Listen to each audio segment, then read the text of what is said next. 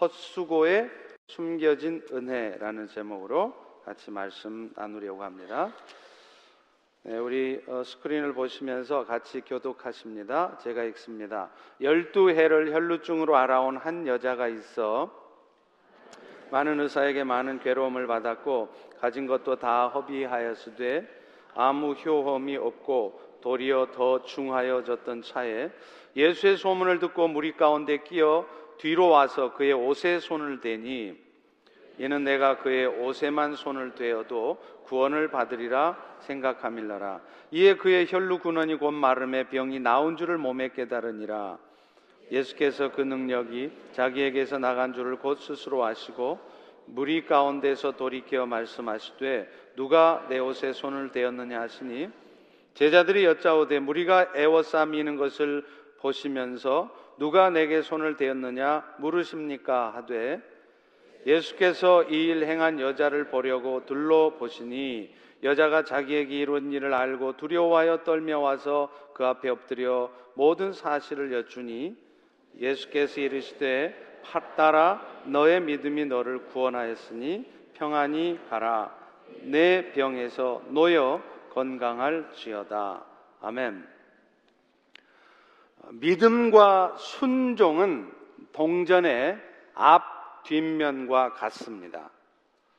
믿음이 있으면 순종의 행위를 하게 되어 있고 또한 그 순종의 행위를 통해서 그가 믿음이 있다는 것이 증거되는 것입니다.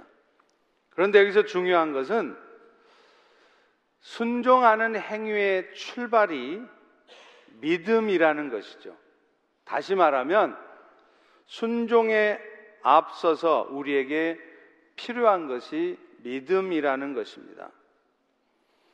그런데 사람들은요, 이 믿음보다는 먼저 눈에 보여지는 순종의 행위를 강조합니다. 물론 믿음은 결국에는 순종의 행위를 통해서 증거되어야 하지만 사실은 그 순종도 믿음이 있을 때 나오는 것이라는 거죠. 바꿔 말하면 누군가가 말씀대로 못 살고 있고 예수님을 주라 인정하고 내가 예수를 믿습니다 라고 말하지만 결국에 결정적인 순간에는 예수님의 말씀의 뜻대로 하는 것이 아니라 내 생각대로 내 뜻대로 하게 되는 것은 결국에는 믿음의 부족 때문이라는 것입니다. 실제로 예수님은 많은 기적 같은 치유 사역을 보여주실 때 그래서 항상 먼저 물으시고 요구하시는 것이 있었는데 그게 바로 믿음이에요. 네가 이것을 믿느냐라고 꼭 물으시고 역사를 하십니다. 이것은 오늘날 우리의 신앙생활에 있어서 먼저 필요한 것. 그렇기 때문에 사실은 우리가 먼저 구해야 할 것이 바로 믿음이라는 것이죠. 주님이 이루실 것을 믿을 때 절망할 수밖에 없고 부족해 보이는 상황이고 염려할 수밖에 없는 이 상황에서도 주님이 일하심을 신뢰할 때 우리는 비로소 내 생각과 상관없이 보여지는 상황과 상관없이 말씀대로 순종하는 삶을 살 수 있기 때문입니다. 그리고 그 순종의 삶의 결과 하나님의 역사가 내 삶에도 나타나고 주의 뜻이 이루어지기 때문입니다. 오늘 본문의 말씀도 사실은 예수님의 역사하심을 통해서 우리에게 그것을 가르쳐 주고 있습니다. 오늘 본문 말씀은 12년 동안이나 혈류증으로 고통받던 여인이 예수님으로 말미암아 치유받는 내용이에요. 사실 이 사건은 마태복음 9장에도 누가복음 8장에도 동일하게 기록이 돼 있는데 특별히 오늘 본문인 마가복음 5장, 6장에 어, 5장이죠. 5장에는 아주 소상하게 자세하게 기록이 되어 있습니다. 더더군다나 이 사건은 예수님께서 회당장이었던 야이로의 딸을 고치시는 그 사건 사이에 지금 이 사건을 삽입해 놓고 있다는 거예요. 그 이유는 혈류증으로 고생하던 여인이 예수님으로 말미암아 고침받는 이 사건이 그만큼 회당장 야이로의 딸이 고쳐지는 그 와중에 급박하게 이루어졌다는 것을 나타내려고 하는 것입니다. 오늘 우리는 본문을 통해서 예수님께서 그 당시에 혈류병에 걸린 여인뿐만 아니라 오늘 우리에게도 오늘날 우리 성도 여러분들에게도 어떤 은혜를 주시기를 원하시는지 그리고 그 은혜를 베푸시고자 할 때 예수님은 오늘 우리에게 무엇을 요구하시고 기대하시는지에 대해서 말씀을 나누어 보려고 합니다. 우리 다시 한번 25절 말씀 다 같이 읽습니다. 시작. 열두 해를 혈루증으로 알아온 한 여자가 있어. 지금 오늘 본문의 주인공으로 등장하는 이 여인은 혈루증으로 12년 동안을 고생을 했다는 것입니다. 저는 의사가 아니기 때문에 이 혈루증이 어떤 증세가 있고 어떤 원인인지에 대해서는 잘 모르겠습니다. 그런데 이 혈루증이라는 것은 한마디로 말하면 여성들이 피를 흘리는 하혈을 하는 것을 말한다고 합니다. 자궁에서 출혈이 생기는 이유는 대개 세 가지가 있다고 해요. 첫 번째는 호르몬의 불균형으로 인해서 월경의 주기가 늘어나거나 연속적으로 출혈이 되는 경우입니다. 이것도 늘상 있을 수 있는 일이 아니라 사실은 병이라는 것이죠.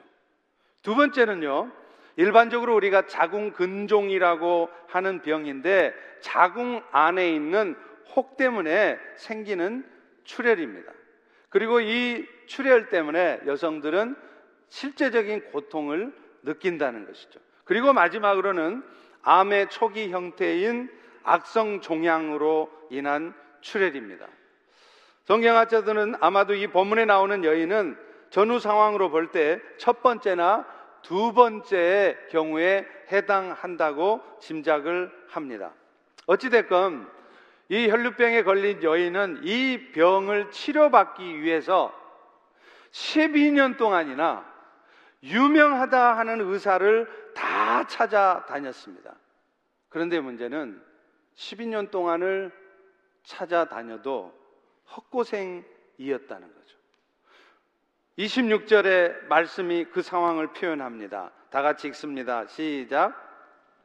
많은 의사에게 괴로움을 받았고 가진 것도 다 허비하였으되 아무 효험이 없고 도리어 더 중하여졌던 차에 혈류증을 앓은 이 여인은 의사를 찾아다니면서 그 병이 낫기를 원했지만 안타깝게도 의원들을 찾아가서 그 병 치료를 하게 되면 할수록 고통만 남았다는 거예요. 여러분도 그러지 않습니까? 병을 낫기 위해서 치료를 받으러 갔는데 병은 안 낫고 심지어는 그 병은 더해지면서 그 치료의 과정 속에서 여러분이 고통만 당하는 경우가 있지 않습니까? 지금 바로 이 혈류증에 걸린 여인이 그랬다는 것이죠. 더더군다나 그 과정에서 이 여인은 아마도 이 병 치료를 위해서 많은 돈을 썼을 것이고 그것 때문에 이제는 경제적인 어려움까지 겪는 그런 상황에 와 있다는 거예요. 오늘 본문 26절에도 그렇게 표현하고 있지 않습니까? 가진 것도 다 허비하였으되. 그런데 이 여인이 겪은 고통은 이런 육체적인 고통만이 아니었습니다. 사실은 정신적인 고통이 이 여인에게 있어서는 더 컸습니다. 그 당시 율법의 규정에 의하면 이 여인은 부정한 여인으로 간주가 되었어요. 레이기 15장 25절에 보면 만일 여인이 피해 유출이 있으면 그의 불결기가 아닌데도 여러 날이 간다든지 그 피해 유출이 불결기를 지나도 계속된다면 그 부정을 유출하는 모든 날 동안 그는 부정한 것이다. 이렇게 말해요. 여러분 성경에서 피해 유출을 부정하게 보는 이유가 있어요. 모든 여성들이 다 욕심적인 이유 때문에 피해 유출을 하는데 왜 성경은 그것을 부정하게 보느냐? 그것은 피가 바로 생명이라고 생각하기 때문에 그렇습니다. 피가 유출된다는 것은 생명을 상실한다는 것을 의미하는 것이고 그래서 이것을 구약에서는 영적으로 부정한 것으로 간주했다는 거죠.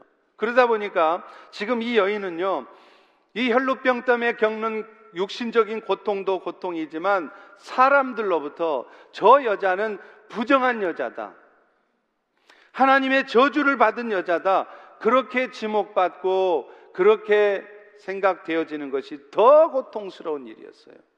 그 당시에 부정한 자들은요, 다른 사람들과 접촉을 하면 안 됩니다. 나 때문에 그 사람까지 부정해지기 때문이죠. 그런데 오늘 본문처럼 결루병에 걸린 여인은 다른 사람들은 모르잖아요. 내가 부정한 여인이라는 말을 하지 않는 한 모르지만 예를 들면 문둥병에 걸린다거나 그래서 누가 봐도 부정하다는 것이 보여지는 사람들은요, 밖에 외출을 할 수가 없습니다.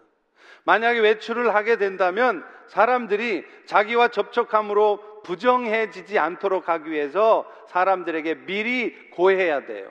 저 앞에 사람이 나타나면 나는 부정하다, 나는 부정하다, 그렇게 외쳐야 저 사람들이 오다가도 나를 피해서 가는 거예요. 그러니 여러분, 그 당시에 이런 부정한 그런 모습을 갖고 사는 사람들이 얼마나 고통스러웠겠어요. 그리고 혈루병에 걸린 여인도 비록 그것이 드러나 있진 않지만 혹여 자기가 혈루병 걸렸다는 것을 누가 알까봐 그래서 나를 부정한 여자로 봐서 나를 만나주지도 않고 상대도 하지 않으려고 할 때 그럴 때 이 여인이 얼마나 정신적인 스트레스와 고통을 받았겠습니까?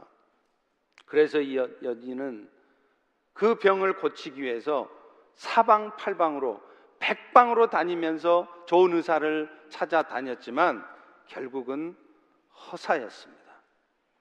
사랑하는 성도 여러분, 여러분 중에도 혹시 이런 헛수고 가운데 계신 분이 있지 않습니까?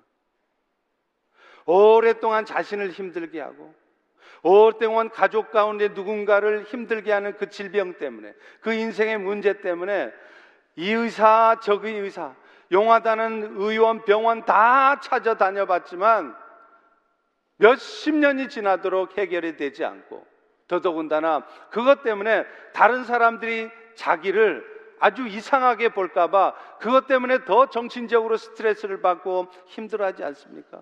사실 그렇잖아요. 예수를 믿어도 인생이 풀리질 않고 하는 것마다 안 되고 사업도 망해 직장도 쫓겨나 그런 일이 계속 반복되면 사람들은 나서기를 싫어해요. 너를 어떻게 예수 믿고서 그 모양이냐? 네가 믿는 예수 나는 도저히 못 믿겠다. 그런 소리 들을까 봐 사람들로부터 그런 얘기 듣는 게 두려워서 사람들은 외출도 삼가하는 거예요. 지금 혈루병 걸렸던 여인이 바로 그런 고통 가운데 있었던 것입니다.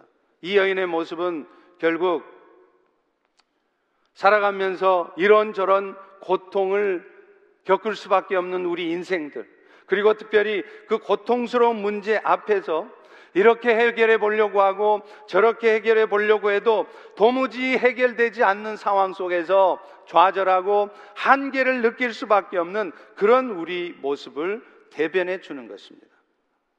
그러나 여러분, 지금 오늘 본문에 나오는 혈류증에 걸린 여인처럼 더 이상 자기 힘으로는 어찌할 수 없는 그 절박한 상황. 그리고 그 절박한 상황 때문에 오늘 내가 겪을 수밖에 없는 육체적인 고통, 또 영적인 고통, 정신적인 스트레스를 다 포함해서 그런 고통 가운데 있을 때 사실은 비로소, 비로소 진정한 구원자이신 예수를 찾게 된다는 것입니다. 사실 오늘날 우리도 그렇습니다. 여러분, 오늘 우리가 예수를 믿고 신앙생활 할 때 많은 성도들은 그렇게 생각합니다. 이왕 예수 믿고 신앙생활하면 예수님 덕에 예수님 덕에 복 좀 받고 편안하게 봄나게 좀 살기를 원해요. 그런데 여러분 실제 우리의 삶이 그렇습니까? 그렇지 않습니다. 그런데 우리의 삶에 정말로 하나님이 주신 축복으로 말미암아 예를 들면 어려운 일이 없다거나 인생사가 그렇게 큰 어려운 일이 없이 잘 풀려 나가면은요 우리는 좀처럼 예수님 앞에 나가지 않습니다. 왜요? 그분의 도움이 필요하지 않기 때문에 머리로는 뻔히 압니다. 우리 인생이 내 힘으로 살 수 없다는 거 알아요. 그래서 그분의 도우심이 아니면 나는 아무것도 할 수 없다는 거 압니다. 그러면서도 그분 앞에 나가지 않는 거예요. 그분의 도우심을 기대하지 않는 거예요. 왜요? 내 삶에 어려움이 없기 때문입니다. 그런데, 그런데 그렇게 편안하게 살다가도 모든 일이 잘 풀려지다가도 인생에 심각한 위기가 오게 되면 더더군다나 그 고통스러운 일을 나름대로 해결해 버리고 이리 뛰고 저리 뛰고 그야말로 백방으로 소문을 하고 노력을 해봐도 그 인생의 문제가 해결되지 않을 때 우리는 비로소 그분 앞에 나가는 것입니다. 참으로 어리석은 모습입니다. 사실은 성도 여러분들이 많은 분들이 그러셨을 것이고 저 역시도 그렇습니다. 저보다 먼저 예수님을 만나고 신앙생활을 열심히 하시던 우리 어머니도요. 저한테 늘 너 예수 믿어야 된다고 늘 말씀하셨어요.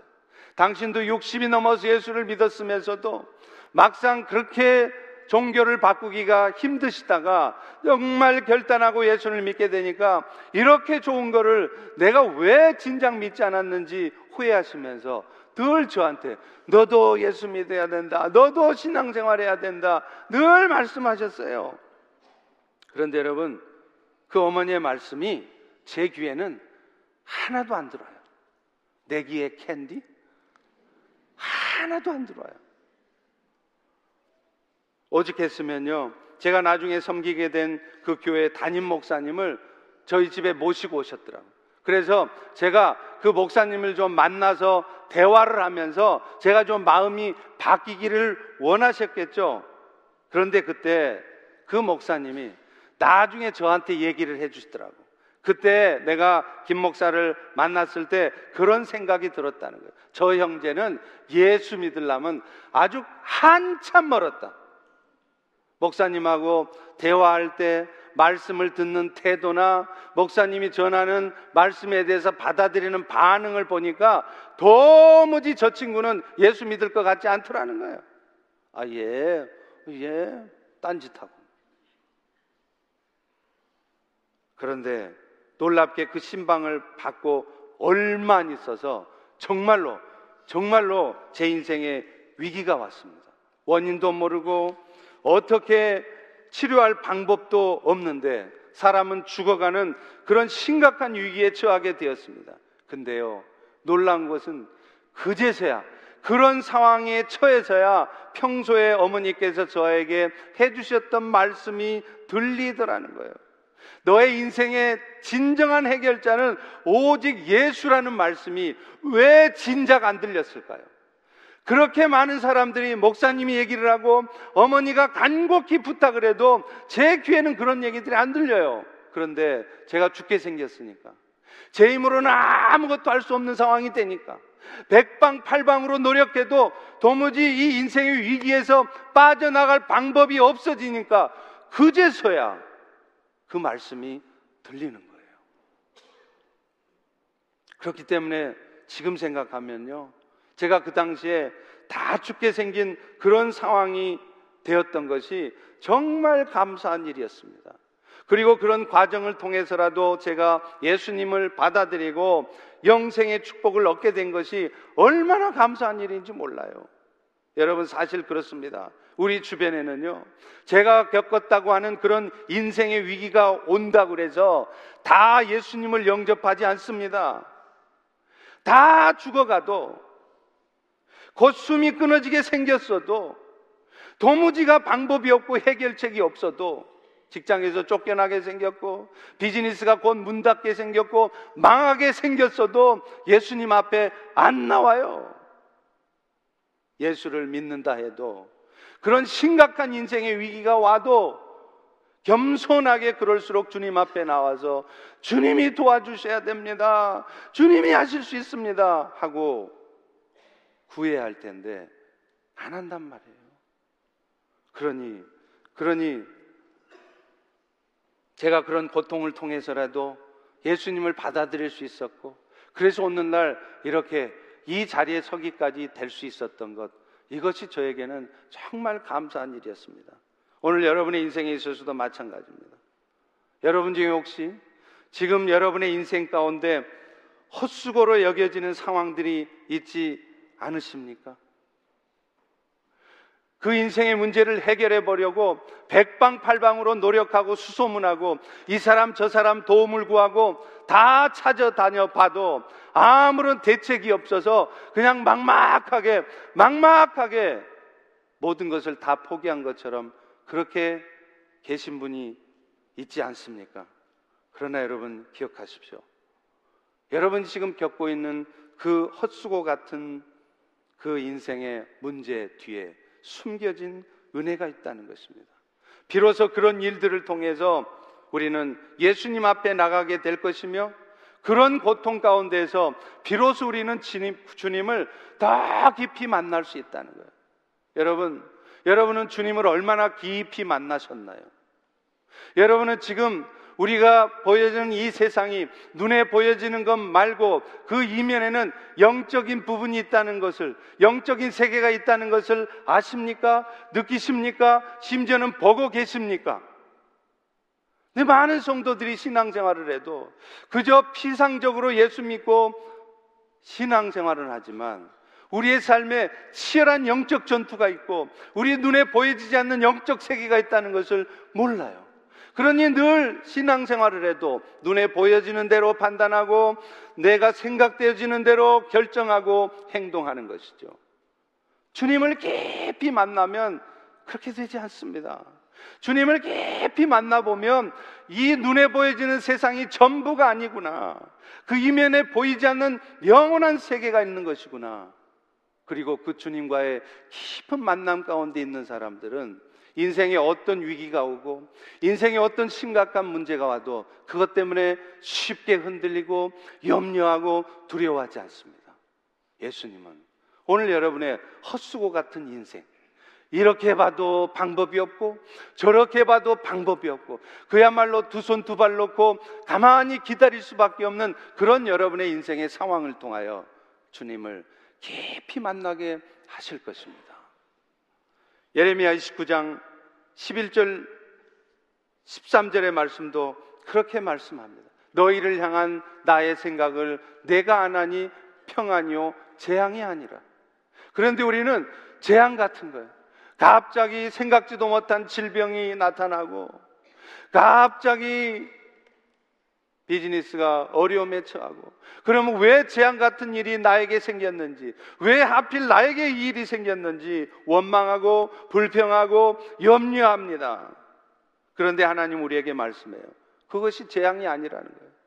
너희들에게 평안이 주어지는 것이고 오히려 그것 때문에 너희에게 미래와 희망이 이루어지게 될 것이다.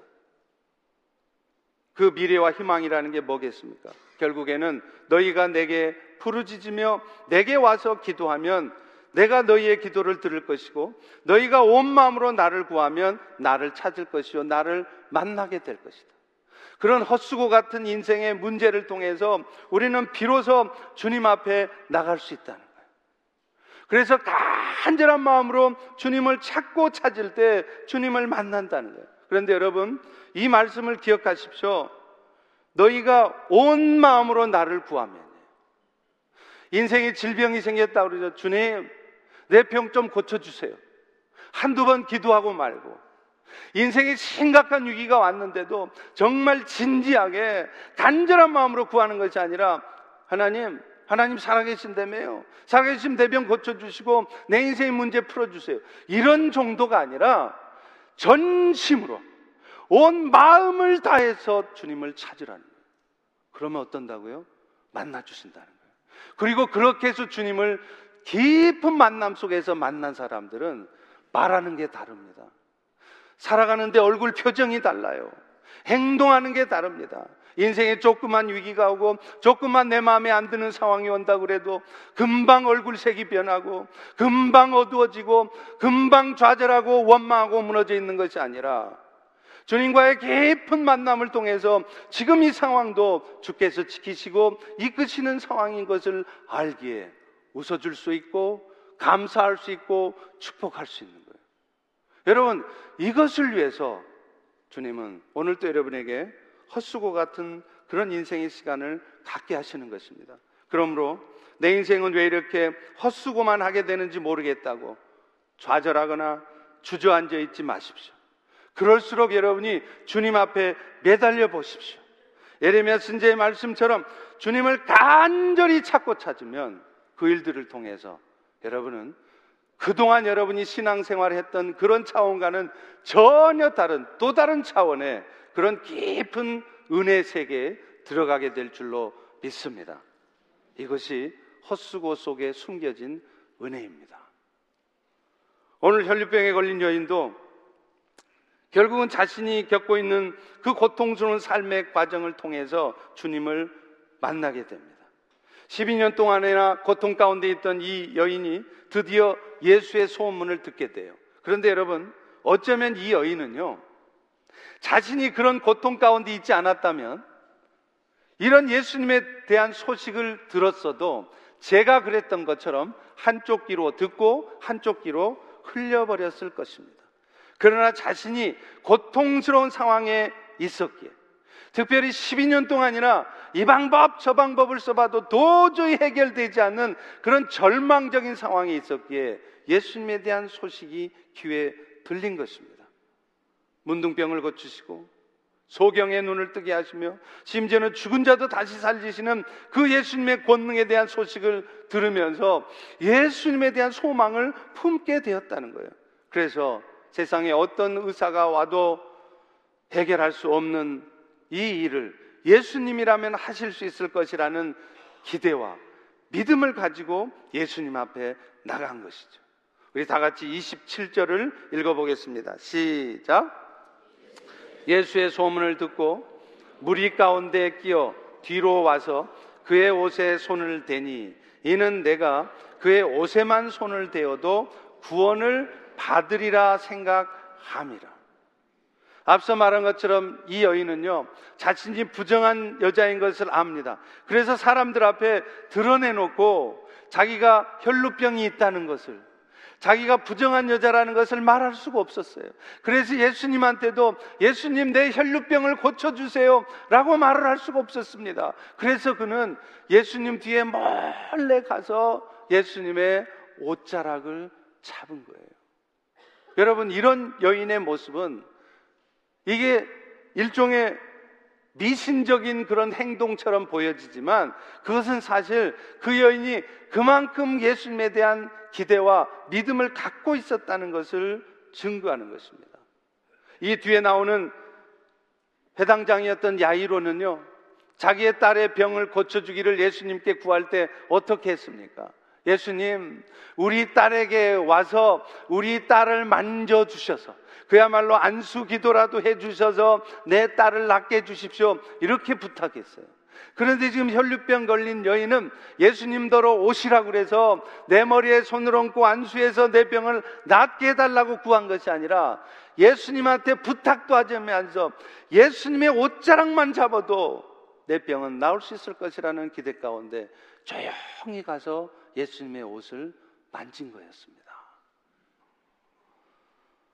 사실 이 여인은요, 예수님의 치유의 기적을 목격하거나 한 것도 아니었어요. 왜냐하면 오늘 본문 27절에 보십시오. 그녀는 예수의 소문을 듣고 예수님 앞에 나왔다. 자기 눈으로 목도한 것도 아닌데 이 여자는 예수님에 대한 소문만 듣고서도 예수님만이 내 인생의 문제를 해결할 수 있다. 그런 기대 가운데 예수님 앞에 나왔던 것입니다. 과연 그녀가 예수님의 옷을 만지는 순간 그녀의 믿음과 확신대로 그의 혈로의 근원이 마른 것을 확인할 수 있었습니다. 29절 보세요. 이제 그의 혈루의 근원이 곧 마름에 병이 나온 줄을 몸에 깨달음이라.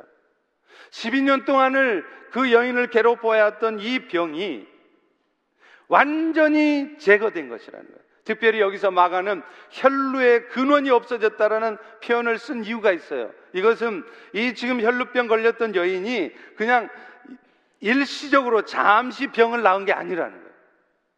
완전하게 나았다는 것을 의미하는 것입니다. 혈루의 근원이 제거되었다는 것이죠. 사랑하는 성도 여러분, 여기서 우리는 중요한 사실을 확인하게 됩니다. 그녀로 하여금 12년 동안 그녀를 힘들게 했던 병으로부터 그야말로 완전한 치유를 받게 된 것, 그것은 그녀의 순수한 믿음 때문이었다는 것입니다. 이것은 자신의 옷에 몰래 손을 대었던 여인을 찾으시는 예수님의 말씀을 통해서도 확인이 돼요. 예수님은 여인이 몰래 자기 옷에 손을 대어서 치유받은 사실을 알고 그 여인을 찾습니다. 다 같이 30절을 읽어보겠습니다. 시작. 예수께서 그 능력이 스스로 아시고 무리 가운데서 돌이켜 말씀하시되 누가 내 옷에 손을 대었느냐 그러자 여인은요 두려운 마음으로 내가 그랬습니다 하고 그제서야 밝히는 거예요 여러분 지금 왜 예수님은 분명히 그 여인이 자기의 옷깃에 손을 대서 병을 낳았다는 것을 알고 있었음에도 굳이 왜 그 여인을 찾으셨을까요? 이유가 있습니다. 그것은 예수님은 그의 육신의 질병, 12년 동안 그를 괴롭혔던 그 혈루병뿐만 아니라 그 육신의 질병이 낫는 과정을 통해서 그의 영혼까지 치유되어지기를 기대했기 때문이라는 거예요.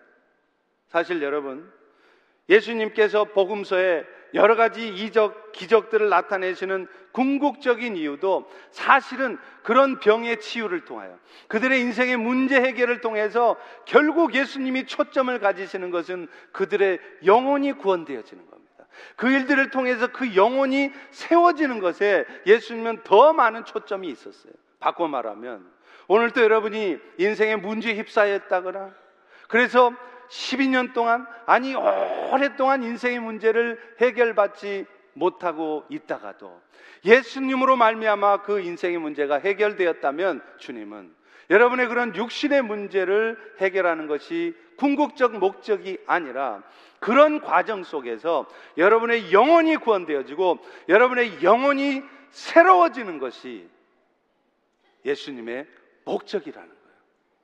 그러므로 여러분도 그런 인생의 문제 앞에서 자꾸만 내 병을 낫게 해달라고, 내 인생의 문제를 해결해 달라고만 구할 것이 아닙니다. 오 주님 이것을 통해서 내가 정말로 진짜 거듭난 사람인지, 영원 구원 받은 사람인지, 오 주님 내가 이 일을 통해서 정말로 내 영혼이 새로워지기를 원합니다.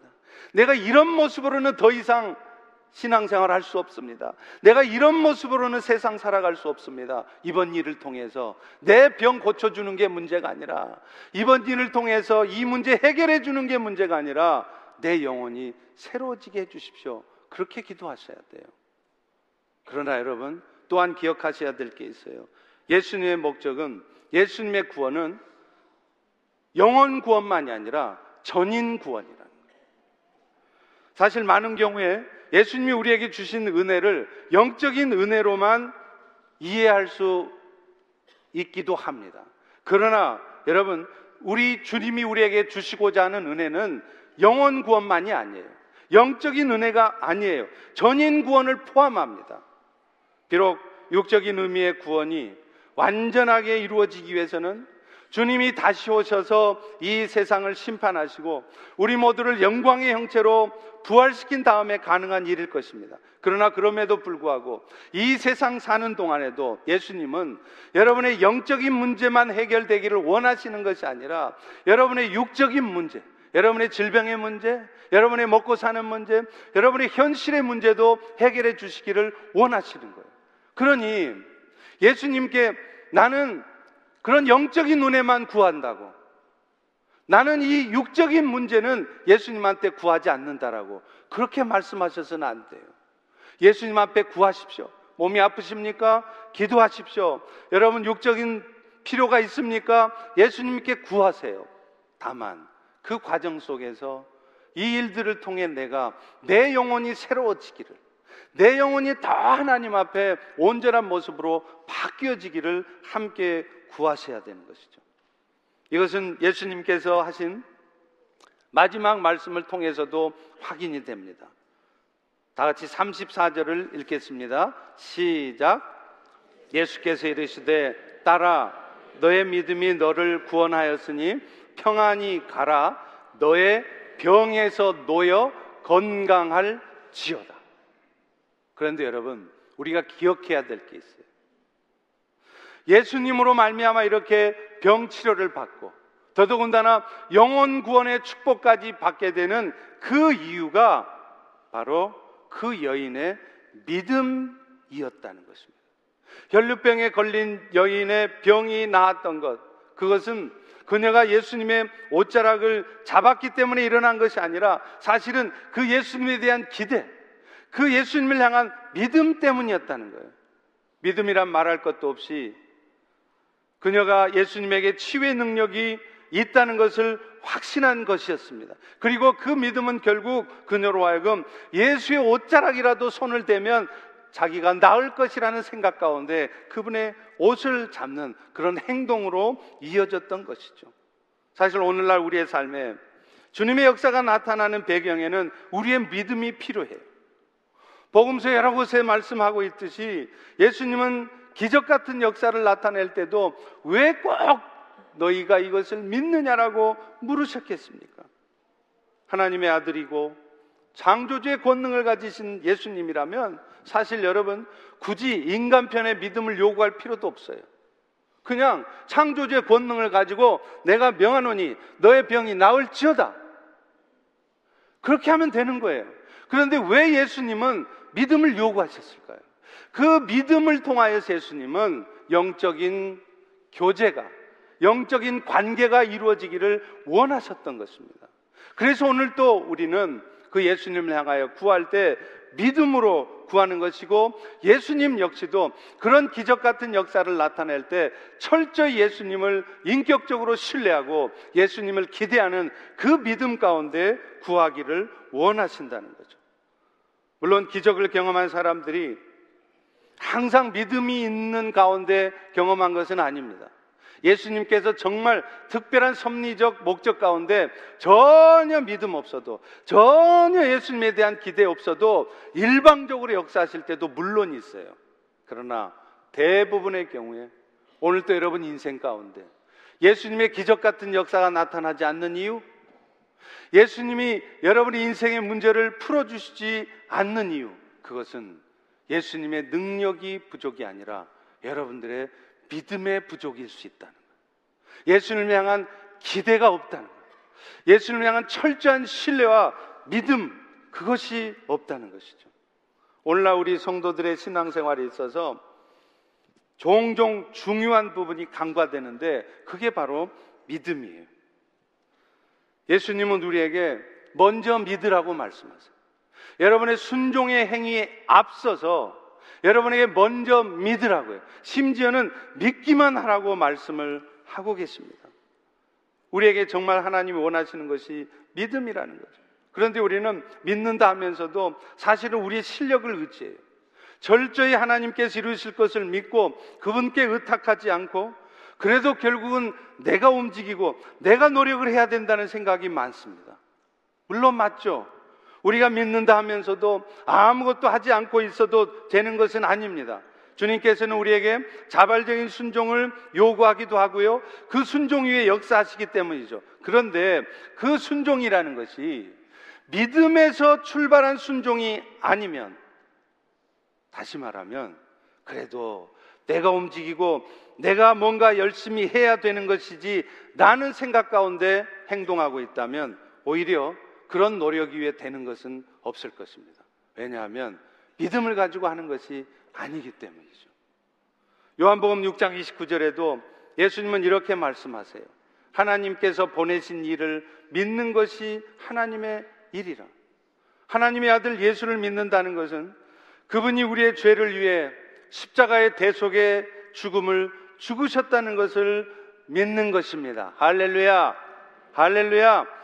그분이 십자가에 죽으셨을 뿐만 아니라 사망을 이기시고 부활하심으로 그것이 우리의 부활의 보증이 된다는 것을 믿는 것입니다. 그런데 여기에 또 하나의 믿음이 더 필요합니다.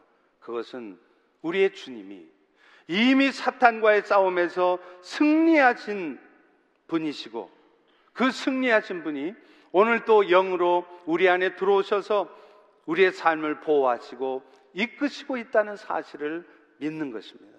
우리에게 오늘 이 시간, 특별히 이미 믿음을 가지고 신앙생활하는 우리 성도들에게 특별히 필요한 믿음이 바로 이 믿음이에요. 여러분, 이 믿음을 가지고 있으면 사실은 먹고 살 일을 걱정할 일이 없어요. 왜 여러분 불안해 하십니까? 왜 여러분의 삶의 미래에 대해서 염려하십니까? 그리고 그럴 때 우리는 항상 나의 형편, 나의 처지, 눈에 보여지는 것과 상관없이 말씀대로 살아갈 수 있는 것입니다. 그리고 그럴 때 비로소 하나님이 영광 받으시고 주님의 일하심이 나타나는 것이죠. 저는 개인적으로요, 모든 시선을 주님께 드리고라는 찬양을 참 좋아합니다. 모든 시선을 주님께 드리고 살아계신 하나님을 느낄 때 내 삶은 주의 역사가 되고 하나님이 일하기 시작하네. 이럴 때 박수들도 치던데. 부흥사들이 그러죠? 저 그런 거 싫습니다. 근데 여러분, 이 찬양 가사가 얼마나 좋으세요? 여러분의 눈을, 여러분 눈앞에 보여진 상황에 두고 어설프고 헛짓하고 나쁜 짓 하고 있는 그 사람한테 두면 주님은 일 안 하신다는 거예요. 여러분의 시선을, 시선을 주님께 둬보세요. 그 연약한 모습을 보이고 있는 그 지체 안에서도 지금도 땀 흘리며 수고하고 계시는 주님께 시선을 고정해 보시라고요. 그러면 어떻다고요? 하나님을 느끼신다는 거예요. 여러분의 삶에서, 여러분의 신앙생활 속에서 하나님 일하심을 느끼십니까? 그리고 그 하나님의 일하심이 느껴질 때 비로소 여러분의 삶은 주의 역사가 나타나고 주님이 그때부터 일하기 시작하신다는 거예요. 바꿔 말하면 오늘도 여러분의 삶이 삶에 주님이 일하시지 않는 이유는 여러분의 시선이 문제에 여전히 꽂혀 있다는 거예요. 세상에 여전히 꽂혀 있다는 것이죠. 주님께 향하고 있고 주님이 하실 것을 믿고 주님을 신뢰하고 주님을 기대하십시오. 그럴 때 주님이 일하기 시작합니다. 여러분의 행동이 중요한 게 아니에요. 여러분이 어떻게 순종하고 있느냐? 여러분의 믿음이 먼저 중요합니다. 믿음이 없으면 여러분이 아무리 의지적으로 말씀대로 살려고 해도 절대 안 됩니다. 몇 주 전에 점점 타락해가고 특별히 이 땅이 무너져가는 교회들의 모습을 보면서 답답한 마음이 들던 어느 날 별 감격 없이 습관처럼 성경을 읽다가 예레미야 말씀이 눈에 들어왔어요. 예레미야 2장 13절에 보면 이스라엘 백성들의 죄악에 대해 이렇게 두 가지로 요약해 놓습니다. 내 백성이 두 가지 악을 행하는데 그것은 그들이 생수의 근원이 되는 나를 버린 것과 스스로 웅덩이를 파는데 그것은 물을 가두어 두지도 못할 터진 웅덩이라. 제가 이 말씀을 읽으면서 진짜로 그렇다. 오늘날 세상이 그렇고 심지어는 오늘날 교회가 그래요. 성도들도 입술로는 예수를 믿는다 하면서 마음으로는 점점 하나님을 떠나 있습니다. 다 자기 생각대로 살고 다 자기 생각대로 신앙생활해요. 그리고서는 열심히 열심히 웅덩이를 팝니다. 그런데 그 웅덩이는 밑이 터진 웅덩이. 가둬두지도 못할 그 웅덩이를 분주하게 시간도 없이 하나님 앞에 나올 하나님을 만날 시간도 없이 분주하게 사는 거예요. 그런데 안타까운 것은 이런 현실에서 내가 할 수 있는 일이 아무것도 없는. 너무 절망스러운 거예요. 그런데다 이전에는 힘이라도 있었지만 이제는 힘도 딸려요. 나이 먹으면서. 저희 아들이 운동하러 나가는데 저도 아들하고 같이 한번 운동하면서 멋있게 좀 보여주고 싶어갖고 열심히 뛰어갔는데 이놈은 뒤도 안 돌아보고 혼자 막 뛰는 거예요. 근데 그걸 못 쫓아가겠는 거예요. 근데 여러분 이게 웃은 얘기인데 저로서는요 진짜 이상한 비참한 생각이 드는 거예요. 내가 이렇구나. 지난 TD 때도요 TD가 섬기는데 어떤 집사님이 나보고 그래요. 목사님 숟가락 가져오셨네. 근데 그 말이 나한테는 눈가락으로 들려 눈깔. 숟갈이 눈깔로 들려가지고 눈깔 가져왔냐고? 요즘 PC USA 미국 교단 보십시오. 세상 사람들이 동성애를 주장하고 동성애 얘기하는 것 가능해요. 왜냐하면 그들은 하나님을 모르니까. 그런데 어떻게 교회가 어떻게 교회가 성경이 분명히 범, 범, 범 아니 금하고 있는 동성애를 인정하고 심지어는 동성애자에게 목사 한 수를 줍니까? 이런 영적인 타락 가운데 있는 이런 교회들의 모습. 마치 제가 거대한 물결 앞에 서 있는 것 같아요. 아무것도 할 수 없는 것 같은 거예요. 절망했습니다. 좌절스러웠습니다. 그때 하나님이 예레미야 24장 6절 7절의 말씀을 주셨습니다. 내가 그들을 돌아보아 좋게 하여 다시 이 땅으로 인도하여 세우고 헐지 않으며 심고 뽑지 않고 내가 여호와인 줄을 아는 마음을 그들에게 주어서 그들이 전심으로 나에게 돌아오게 할 것이라. 이 모든 일을 하나님이 하실 것이라는 거예요. 그러면서 저에게 제 개인적으로도 위로의 말씀을 주셨어요. 예레미야 1장 7절 8절입니다. 여호와께서 이르시되 너는 아이라 말하지 말고 내가 너를 누구에게 보내든지 너는 가며 내가 너에게 무엇을 명령하든지 너는 말할지니라. 너는 그들 때문에 두려워하지 말라. 내가 너와 함께하여 너를 구원하리라. 여러분 혹시 이 말씀 기억하십니까? 이 말씀은 제가 펠로시 교회 부임이 결정되어지고 2013년 12월 15일 주일 여러분에게 처음으로 했던 설교입니다. 참으로 두렵고 떨렸지만 결단함으로 한국을 떠나서 미국으로 오게 되었던 말씀이었습니다. 하나님은 이 말씀을 통해서 저에게 마음을 정하게 하셨고 오늘까지 사역을 이어오게 하셨고 또 다시 한번 저의 마음을 굳건하게 하셨던 겁니다. 사랑하는 성도 여러분, 여러분이 바라보아야 될 분은 주님이세요. 그 주님께서 이스라엘도 70년 동안 바벨론의 포로가 되게 하셨지만 결국은 다시 회복시켰었습니다. 주님이 하실 것입니다. 여러분은 믿기만 하면 됩니다. 우리 다 같이 따라서 해보겠습니다. 믿기만 해라. 제발 믿기만 해라. 믿고 아무것도 하지 말라는 얘기가 아니라 좀 믿으라는 거예요. 주님을 신뢰하라는 거예요. 지난번 GP 국제협의회 때 보고되었던 이전도 종족에 대한 보고를 듣고 몇 분의 성도님들이 호응을 해 주셨어요. 우리 교회도 그런 일을 했으면 좋겠다. 만약에 그렇게 되면 당신도 그 일에 일조하고 싶다는 것입니다. 여러분, 이 세상은 어차피 악한 세상이에요. 결국에는 심판받고 없어질 세상입니다. 이 세상이 없어지고 새하늘 새 땅이 속히 이루어지려면 마태복음 24장 18절의 말씀처럼 천국 복음이 모든 민족에게 증거돼야 돼요. 여러분, 아직도 교회가 세워지지 않은 곳, 아직도 복음이 증거되지 않은 곳에 우리는 복음을 전해야 됩니다. 그 일을 위해서 여러분 중에 누군가는 가셔야 됩니다. 그리고 가지 않으신다면 여러분들은 그 일을 위해서 기도하고 헌신하고 후원하셔야 되는 거예요. 그리고 그 일을 위해서 우리를 부르셨습니다. 우리가 그 일을 행하고자 할 때 믿음으로 나가면 어떤 형편에 있어서도 어떤 힘든 상황 속에서도 믿음으로 그 일을 하고 있으면 정말로 정말로 주님께서 여러분들에게 우리 모두에게 필요한 것들을 공급하실 것입니다. 여러분, 밑빠진 웅덩이를 파는 어리석은 이스라엘 백성처럼 살지 마시고 하나님께서 하실 것을 믿고 그 일에 전심 전력하는 우리 모두가 되기를 소망합니다. 함께 이 일을 이뤄 가실 수 있기를 간절히 축원합니다. 기도합니다.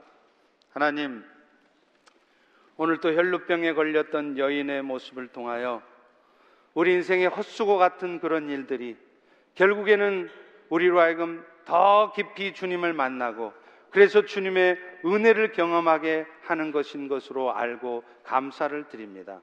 이제 우리 모두의 마음이 주님께로 다시 향해지고 그래서 주님이 이루시기 원하는 그 일에 믿음으로 헌신할 때 놀라운 주의 역사들이 우리 가운데 있게 하여 주옵소서. 예수님 이름으로 기도합니다. 아멘.